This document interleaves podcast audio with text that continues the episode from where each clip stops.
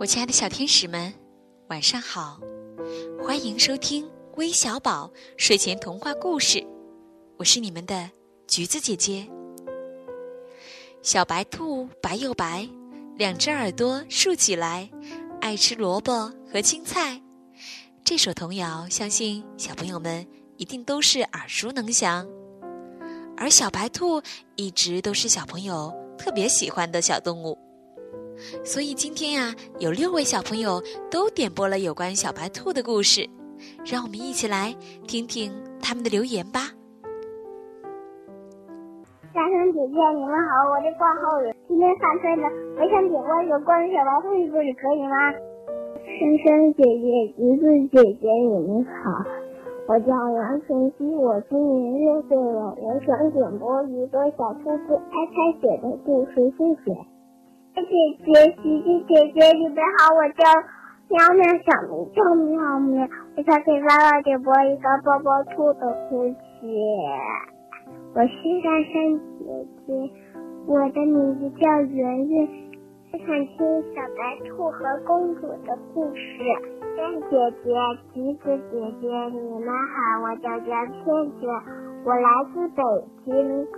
我想点播一个小兔子生病的故事，希望你们能给我带来。谢谢珊珊姐姐和橘子姐姐，我好。珊珊姐姐，我想听小白兔的故事。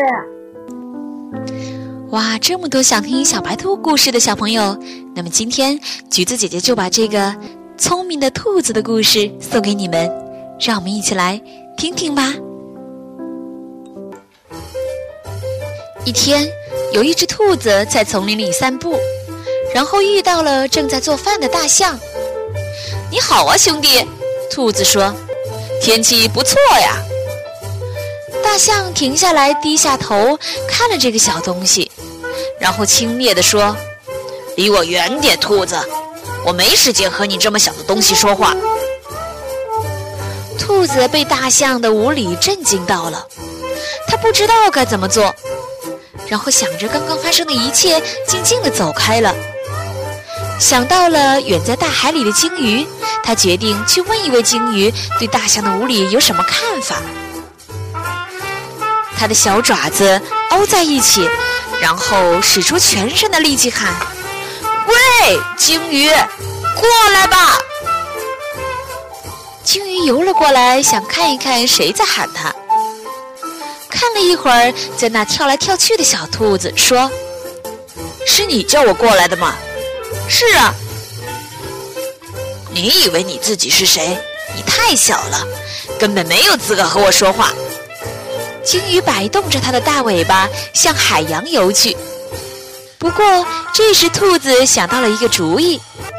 这时，他又对鲸鱼喊道：“喂，鲸鱼，你认为我比你弱小很多吗？”但是事实上，我比你要强壮很多。如果我在拔河比赛中赢了你，相信你不会这么轻视我了。金鱼差点笑了出来，他说：“哎呀，好吧，小兔子，去找一个绳子来，一会儿就知道谁更强壮。”兔子马上去寻找最粗最结实的树藤。当他找到了树藤，他又去见大象。然后对大象说：“大象，今天你没有理由对我这么无礼。我要向你证明，我们是一样强壮的。”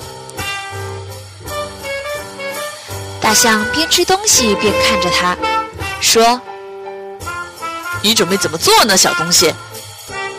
兔子尽量站得最高，看着大象的眼睛说：“我要和你进行一场拔河比赛。”哎呀！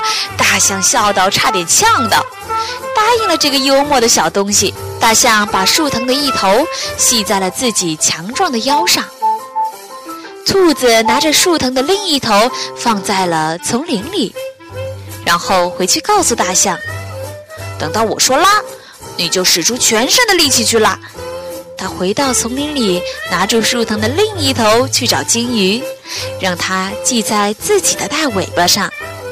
然后说了和大象同样的话，金鱼还在嘲笑兔子的愚蠢。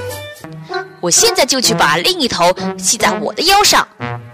兔子躲进了丛林，然后使出了浑身力气，喊道：“拉！”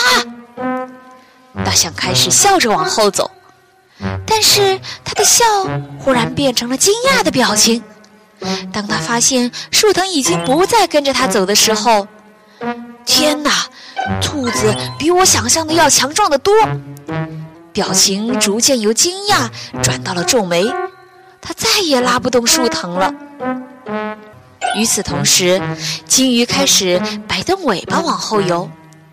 但是，当树藤再也不随着它动的时候，它甚至不能呼吸了。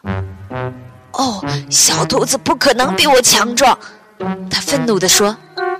树藤已经被拉得不能再动了。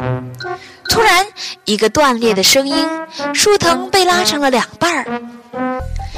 这时，大象跑到树林，但是累得摔了一跤，头撞到了岩石。另一端的鲸鱼像喝醉了一样，迷迷糊糊地游向了一个珊瑚礁。兔子一句话也没说，它再也不把这个当回事儿了。而大象和鲸鱼还是不明白为什么兔子那么强壮。现在每次看到兔子，他们都会非常尊敬地和它打招呼。我亲爱的小天使们，今天的故事讲完了。明晚，韦小宝将继续为你带来精彩的故事。晚安。